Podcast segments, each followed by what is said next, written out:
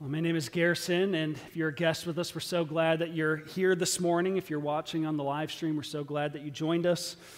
Um, at this point in our gathering, we come to a time of prayer, where we call it a pastoral prayer, but we hope and pray that it's not just a pastor praying, but it's all of God's people joining together, as being led by one of the pastors to pray for various things. We, we come and we, we intercede on uh, behalf of one another and behalf of things going on in our nation and uh, things going on in our city. And, and then sometimes we pray for things uh, from a, with a, a, global kind of perspective. And that's what we're doing this morning and kind of um, consistent with our, our sermon series right now. We're praying for global missions. We did the same last week and we'll uh, do the same next week as well.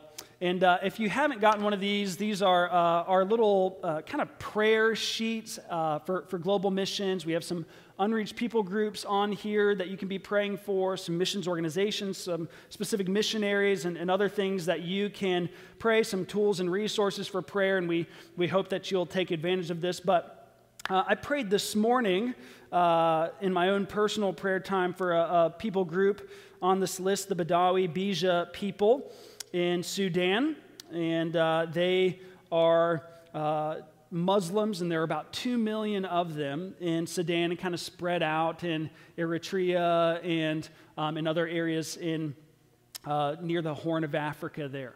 Uh, and so we want, we want to pray for them. We want to pray for uh, some missions organizations, and we want to pray for our own local church to be uh, kind of caught up in this global story that God is telling where all the nations are going to one day glorify him and enjoy him forever. And so let's take time to pray to that end now. And Father, we, we confess to you now that you are supremely glorious, that you are worthy of the honor, glory, and praise of every mouth that you are worthy of the ultimate loyalty and affection and allegiance of every heart, that you are worthy of the enjoyment and gladness of every heart. And you bring gladness and joy to those who worship you in a way that nothing else can. You satisfy in a way that nothing else can. And so we long for all the nations to know you, that they might enjoy you and be glad in you and sing for joy to you. And so we lift up the Badawi uh, Beja people now in Sudan, and we pray, Father, that you would raise up uh, prayer teams throughout the earth amongst your people who would pray on behalf of the Badawi Beja people with regularity and consistency and perseverance and faithfulness. And we pray, Father, for the completion of evangelistic materials to people who speak this language, including the Badawi Beja people. We pray that you would uh, help those who are working on those to be filled with the wisdom and, and with the Holy Spirit that they might produce these materials in ways that are effective, in ways that are properly contextualized to this people group. We pray Holy Spirit, that you would grant favor to missions agencies like, uh, like the IMB and like Frontiers and like uh, the, the, the, Pioneers, that you would grant uh, favor to these missions agencies currently ministering to this people, that you would give them favor with the people so that they might hear and believe the gospel and obey the gospel and worship you with glad hearts.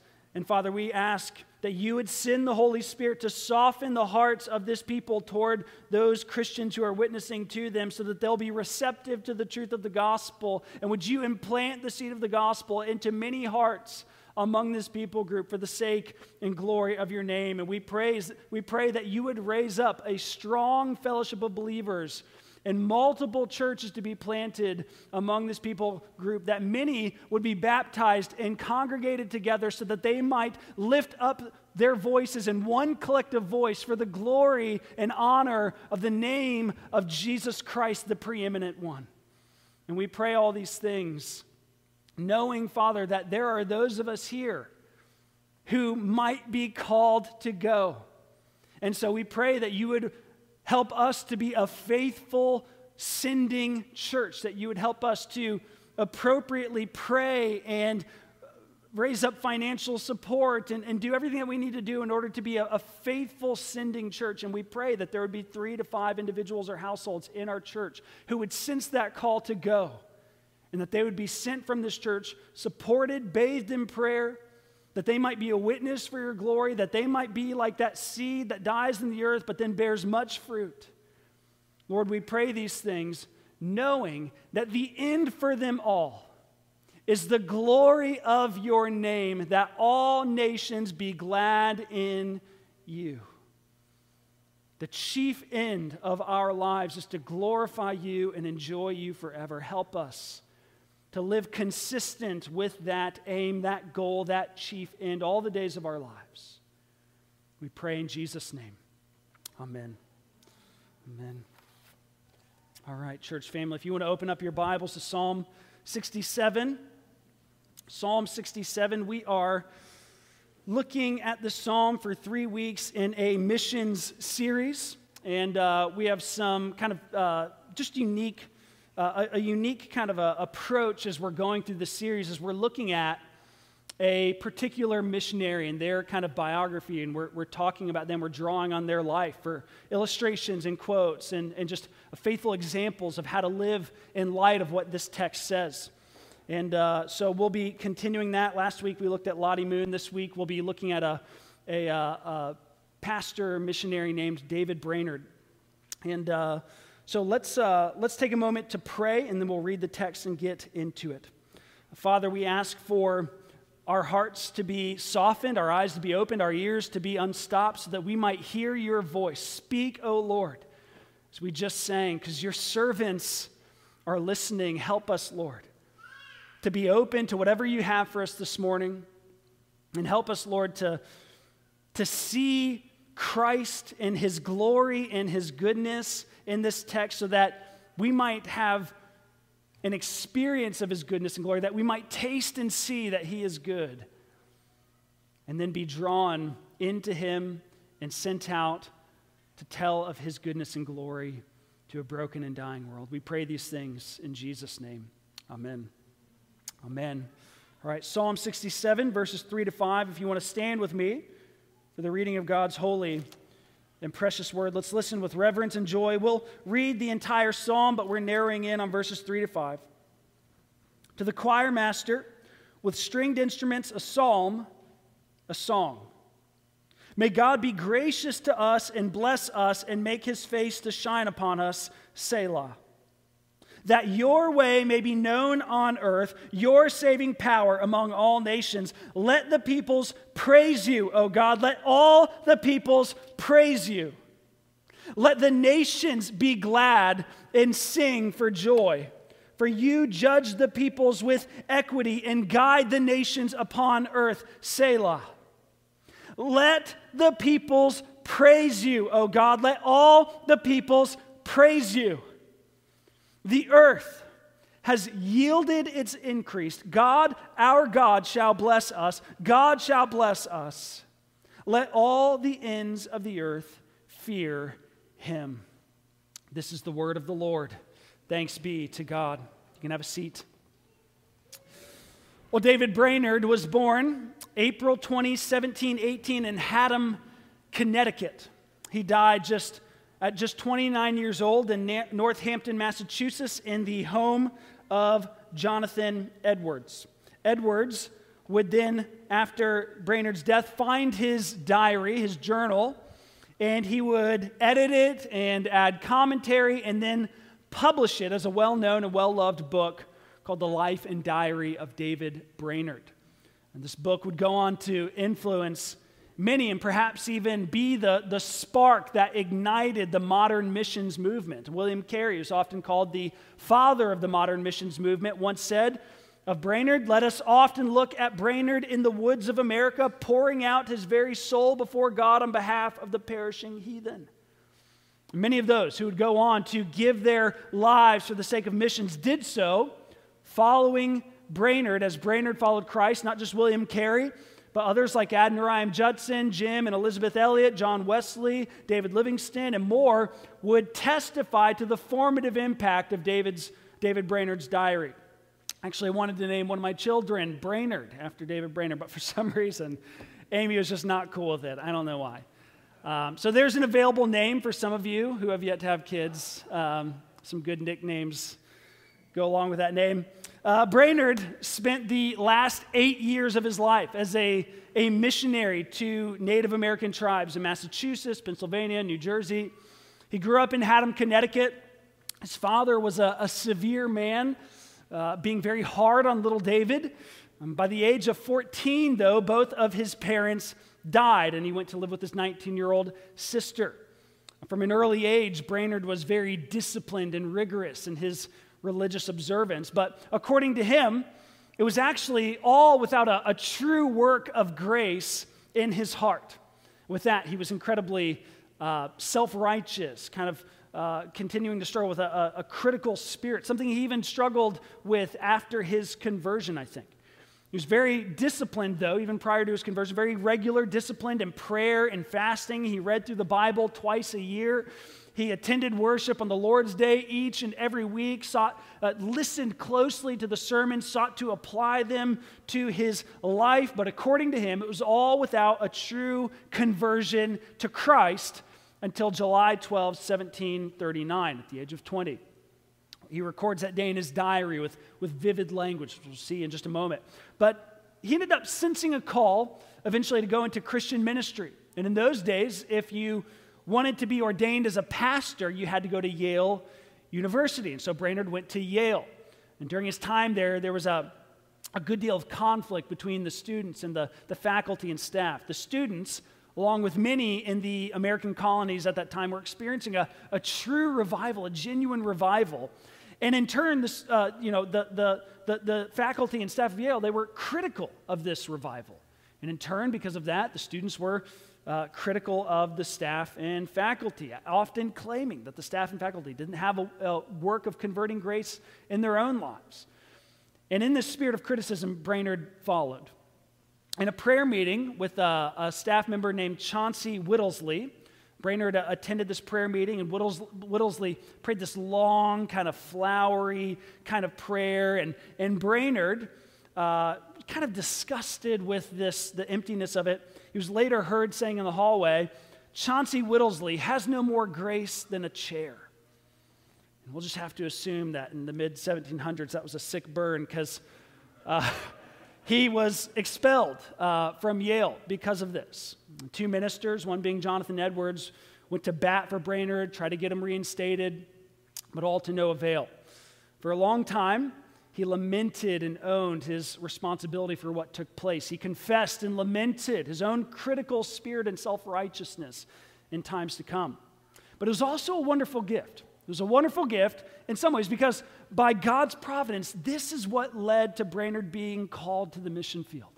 A Presbyterian minister by the name of Jonathan Dickinson went to Brainerd and encouraged him to go to the mission field amongst these nearby Native American tribes and to give his life to serving them and preaching the gospel to them. Having already kind of sensed a, a call to missions in college, Brainerd took his friend's advice. He was commissioned by the Presbyterian Church. He got on his horse and he rode to the, the Housatonic Native Americans about 20 miles northwest of Stockbridge, Massachusetts. Later, he would get transferred to Pennsylvania and New Jersey. Now, there's something you need to know about Brainerd. The man suffered deeply. He suffered deeply. He suffered in ways some of us can't even imagine. And I could talk to you for a long time just about the ways in which he suffered, but for the sake of time, I'll just look at two. First, Brainerd suffered from severe depression. I mean, Edwards later commented in, in, in, the, in the diary that he didn't even know until he read Brainerd's diary. During Brainerd's life, he, he just kind of chalked it up to a, a, minor spiritual struggle. But when he read Brainerd's diary, he, he saw the sort of physiological and medical issue that it was. And, and, and one of the earliest entries of Brainerd's diary, he writes this He says, I was from my youth somewhat sober and inclined rather to melancholy.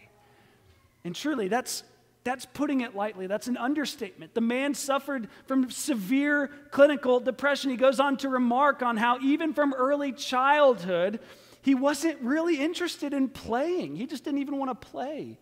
He didn't, want to, he didn't want to interact with other kids his age. Even in his teen years, he talked about how he didn't really have any interest in a social life. If you go on to read many of his entries in his diary, you'll see some of the darkest, most gut wrenching descriptions of utter despair and sadness. Almost 30 times in his diary, he wishes and prays for death. He was severely, severe, he was suffered severely from depression. And also, he was persistently in pain and suffering from sickness. While at Yale, he got tuberculosis. And he suffered from it for the last eight years of his life. In his diary entries, he'll, he'll describe days where he just coughs up blood all day. Other days, he describes or he'll write that he's in such pain that the tribe that he was sent to preach the gospel to will need to carry him home, lay him in bed, and he'll just lay in bed all day in utter agony with so much pain. He'll describe having such a heaving cough that he just vomits continually again and again. All this, and he lives in the woods on his own in a, a little hut he built for himself, eating nothing but boiled corn and something called pasty we could speak of, of more. He's, he's, he's just, he was remarkably lonely. It's severe external hardships. He, there's, there's much, much more. He suffered much in his life and as a missionary. And with that, we can begin to wonder what kept this man going? What enabled him to remain true to his calling as a missionary to these unreached tribes, these unreached people groups, especially in the midst of such hardship, such depression, such pain and sickness and loneliness. What kept him going? Well, I think you find the answer to that question in his description of his conversion. He writes of that day, he says, July 12, 1739. As I was walking in a dark, thick grove, unspeakable glory seemed to open to the view and apprehension of my soul. It was a new apprehension or view that I had of God, such as I never had before, nor anything that I had the least remembrance of. It appeared to be divine glory and splendor that I beheld, and my soul rejoiced with joy unspeakable to see such a God, such a glorious divine being. And I was inwardly pleased and satisfied that He should be God over all forever and ever. My soul was so captivated and delighted with the excellency, the loveliness, the greatness, and other perfections of God that I was even swallowed up in Him.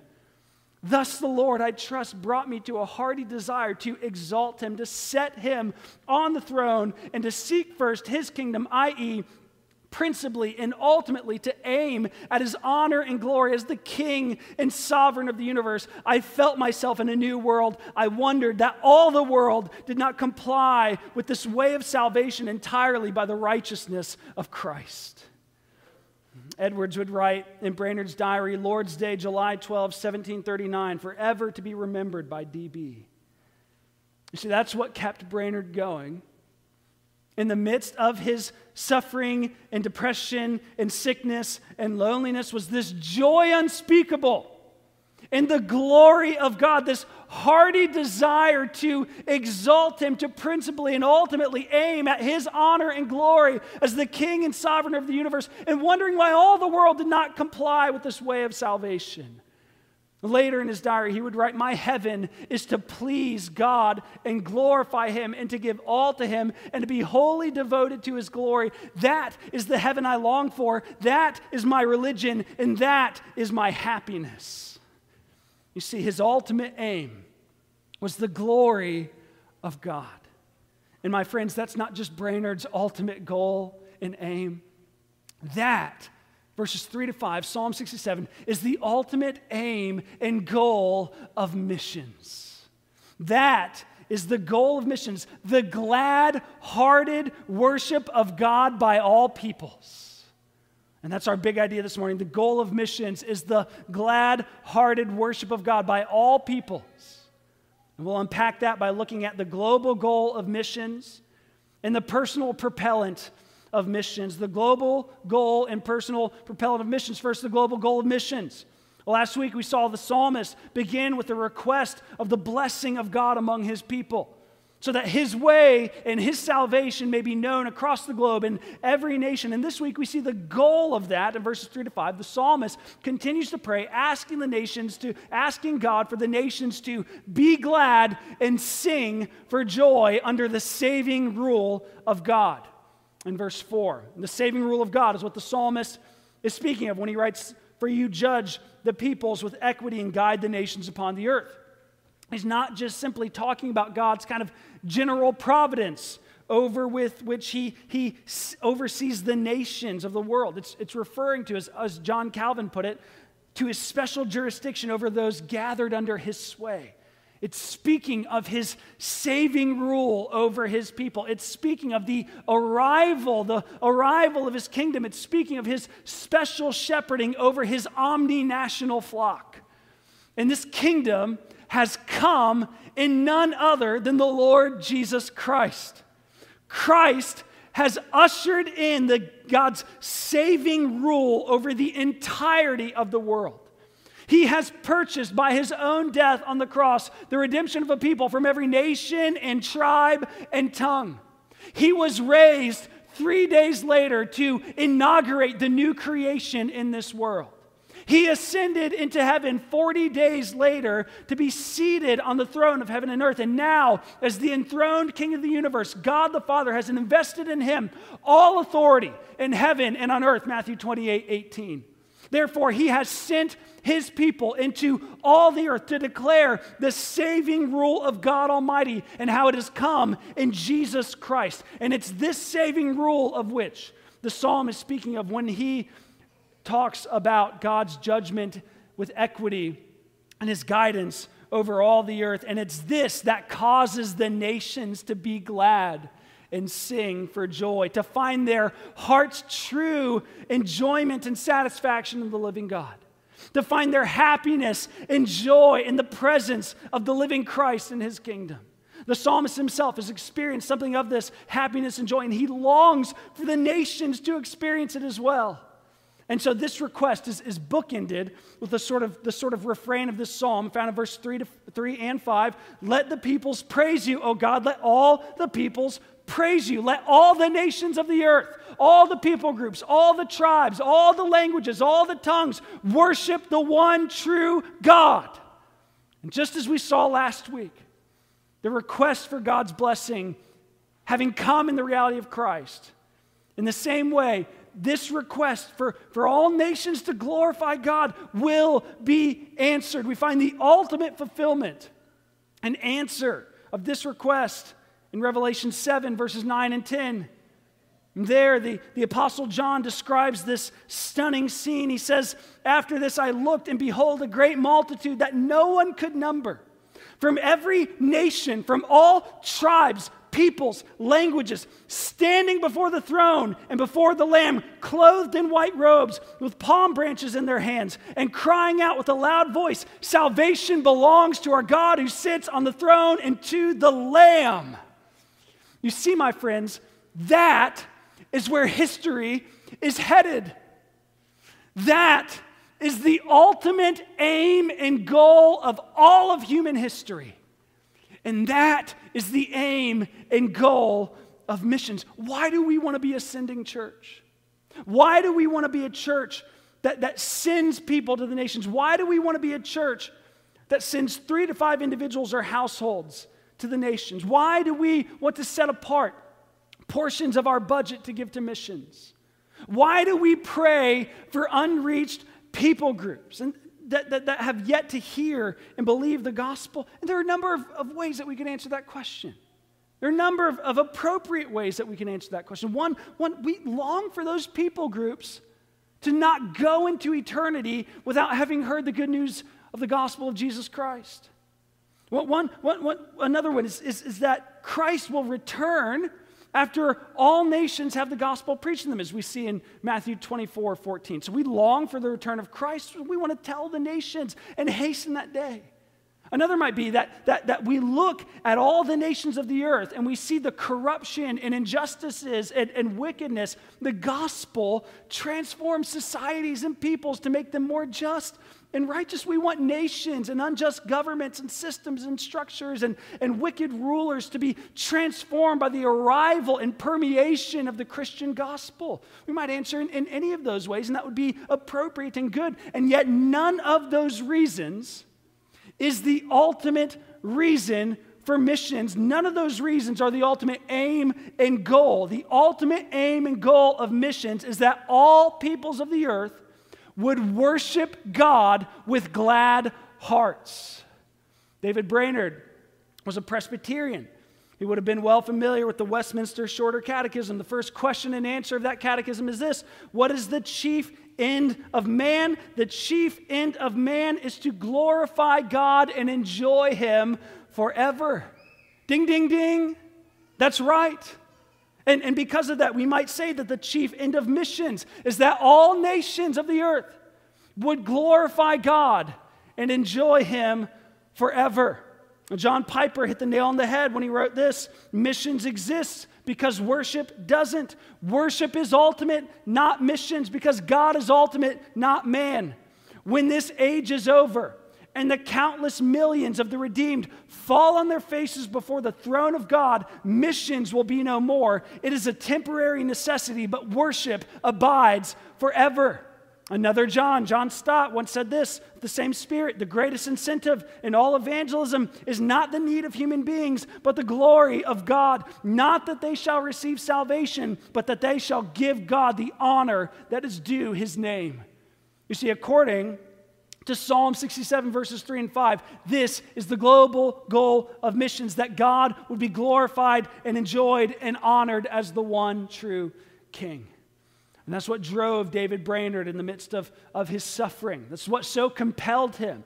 He wanted to see these tribes rescued into finding their gladness in the glory of God. And to be frank, if you go and read his diary, which I'd, I'd recommend, but if you go and read his diary, one of the defects that we see in Brainerd's character is that he lacks a sort of compassion and affection for, the, for his people as he ought to have had. At one point, a particularly dark day, I guess, he says his soul couldn't even stand to be around them anymore. He, he, he didn't love them in the way that he should have. And he speaks about his struggle to, to love them multiple times throughout his diary. And, and yet, a zeal for and enjoyment of the glory of God will cover a multitude of sins. And we see this in Brainerd's life. Like the, the Apostle Paul in Acts 17 16, Brainerd's spirit was provoked within him when he saw the idolatry of these tribes. He became ardently jealous for the glory of God. He was utterly captivated by an aim and goal to see God glorified and enjoyed. And he even got to see it realized in measure. Later on, when he was stationed in New Jersey, he actually got to plant a church of about 130 people, the first church in North America of predominantly Native American people. And at one point, he describes this beautiful scene of a young woman first trusting in Christ and the joyful worship she overflows with. Listen to this. He writes Lord's Day, March 9, preached from Luke 10 38 to 42. The word of God was attended with power and energy upon the audience. Numbers were affected and concerned to obtain the one thing needful. There appeared to be a powerful divine influence in the congregation. The place of divine worship appeared both solemn and sweet, and was so endeared by a display of divine presence and grace that those who had any relish of divine things could not but cry, How amiable are thy tabernacles, O Lord of hosts! After public worship, Numbers came to my house where we sang and discoursed of divine things. The presence of God seemed here also to be in the midst of us. While we were singing, there was one woman who, I may venture to say, was filled with joy unspeakable and full of glory, and could not but burst forth in prayer and praises to God before us all with many tears, crying sometimes in English and sometimes in Indian, Oh, blessed Lord, do come, do come. In this ecstasy, she continued for some time.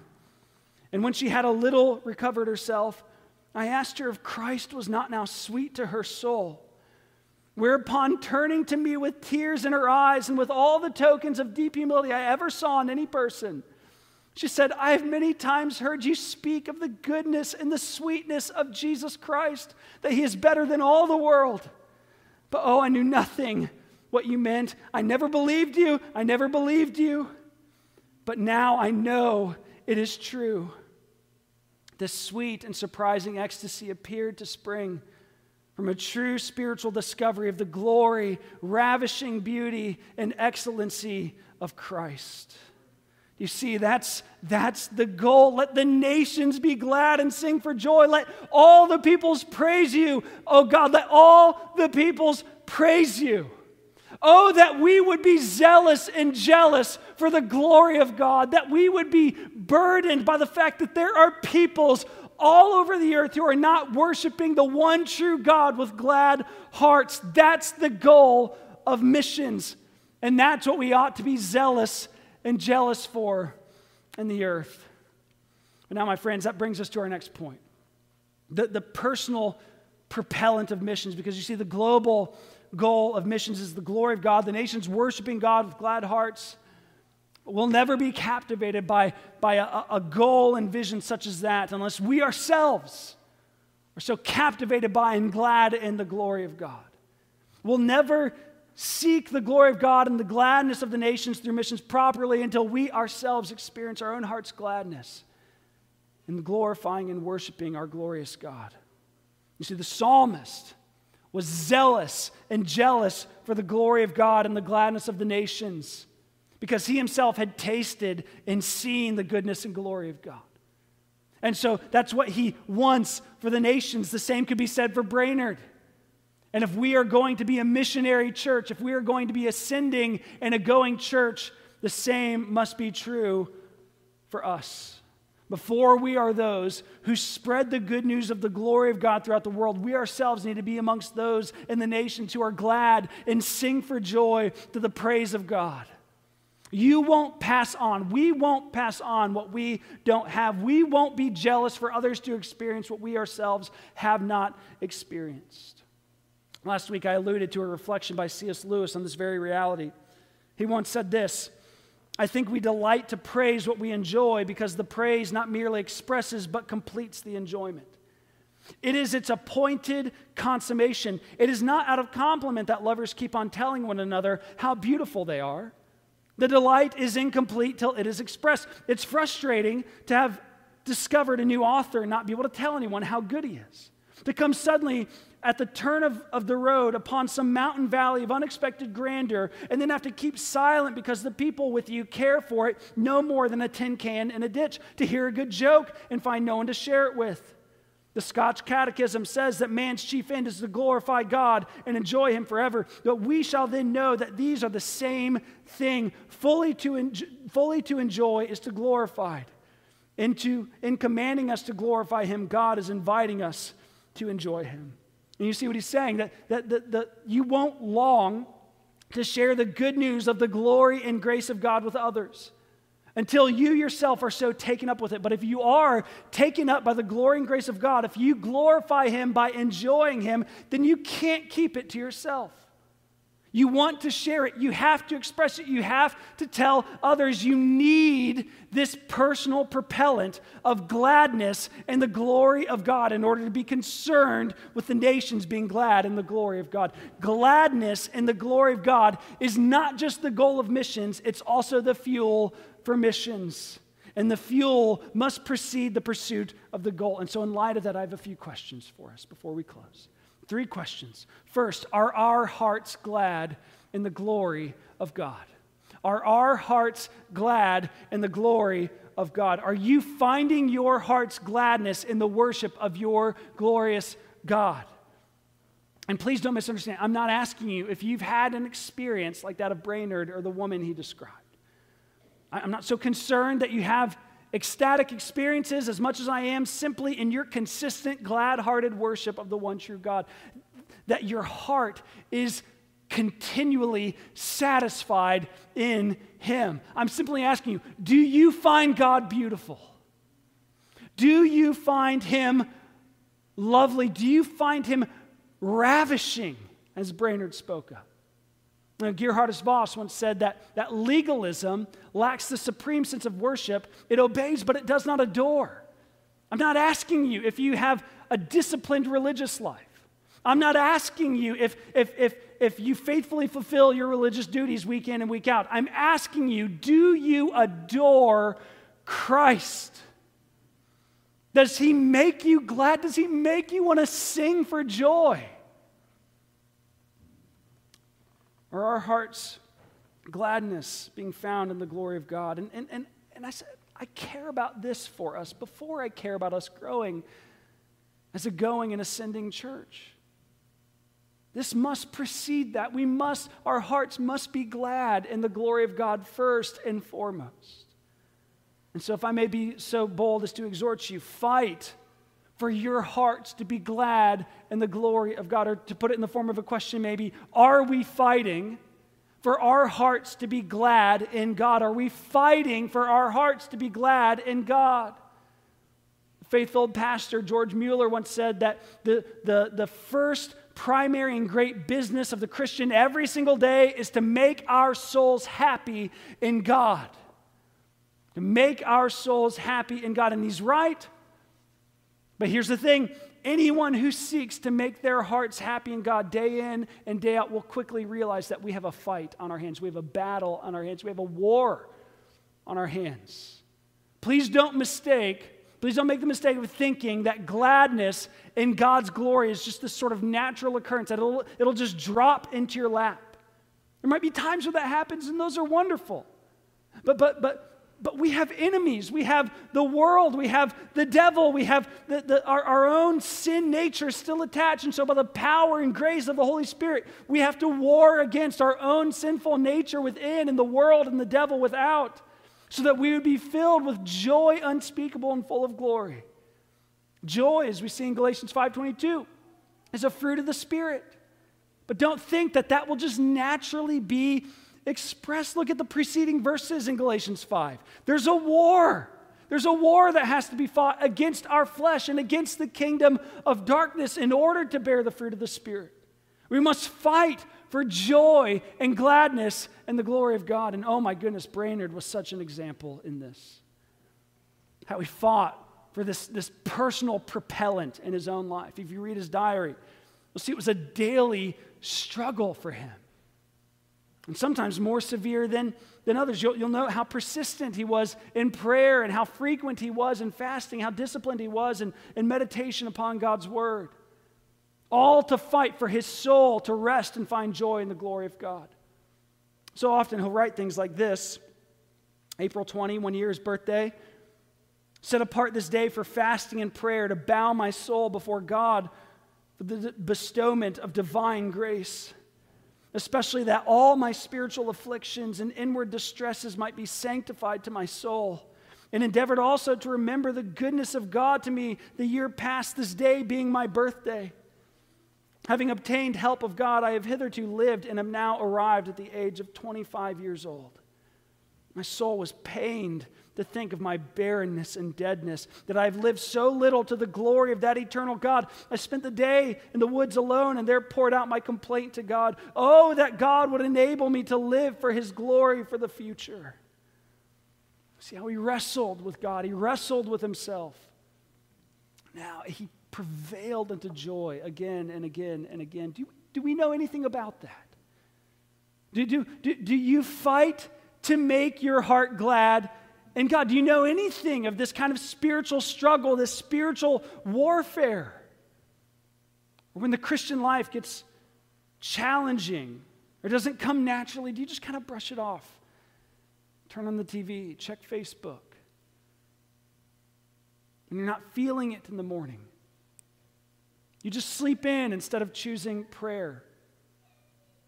When Sunday morning rolls around and you're, you're tired from the work week or some form of entertainment or recreational activity comes up, do you just choose that instead of gathering with God's people for the worship of God? Or do you fight to make your heart glad in God? Do you pursue Him in prayer and fasting and corporate worship and Bible reading? Do you fight against your own flesh with all of its passions and desires? Do you seek with all your might to make your heart glad in God? Friends, this is important because if our church is going to be ascending and going church, we must first be a people whose hearts are glad in the glory of God. And if we are going to be a people whose hearts are glad in the glory of God, we have to fight. And this leads us to our last question as our gladness in God propelling us to send and go? Because listen, being a going and ascending church will require us to sacrifice some things. It will require us to, to sacrifice something. It, it, as a church, we very well might not have the, the sort of, we might have to forego certain programs or luxuries that, that other churches enjoy. Of course, I've never seen someone who's finding their heart's gladness in the glory of God who approaches church in a consumeristic manner. We might have to give up some things. Or as individuals or, or households, we might have to forego certain possessions or comforts because we seek to give generously to the cause of missions. Or for those of us who, who end up going, realize you're going, you're going to have to make certain sacrifices. You might have to give up previously made plans or visions you had for your life. Brainerd gave up having a spouse because he felt that his task was too all consuming for him to ask someone to join him. He lost out on jobs, land, family, and more so that he might go.